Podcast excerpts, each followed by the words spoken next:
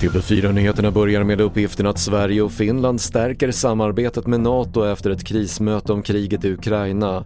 Sveriges statsminister Magdalena Andersson och försvarsminister Peter Hultqvist är i Helsingfors för samtal med den finska statsledningen och du kan se mer på tv4.se.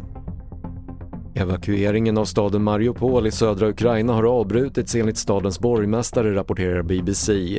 Från ryskt håll lovade man eldupphör för att människor ska kunna lämna de stridsdrabbade områdena men ryska trupper fortsätter att skjuta.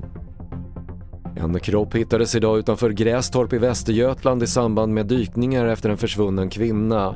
Kroppen är inte identifierad men polisen säger att det inte går att utesluta att det är den kvinna i 20-årsåldern som försvann från Grästorp för några veckor sedan. Och till sist sport och skidskytte där Stina Nilsson tog karriärens första pallplats sedan bytet från längdskidor till skidskytte. Nilsson kom trea i sprinttävlingen i Finland idag efter att hon petat ner Hanna Öberg till fjärdeplatsen. Fler nyheter hittar du i vår app TV4 Nyheterna. Jag heter Patrik Lindström.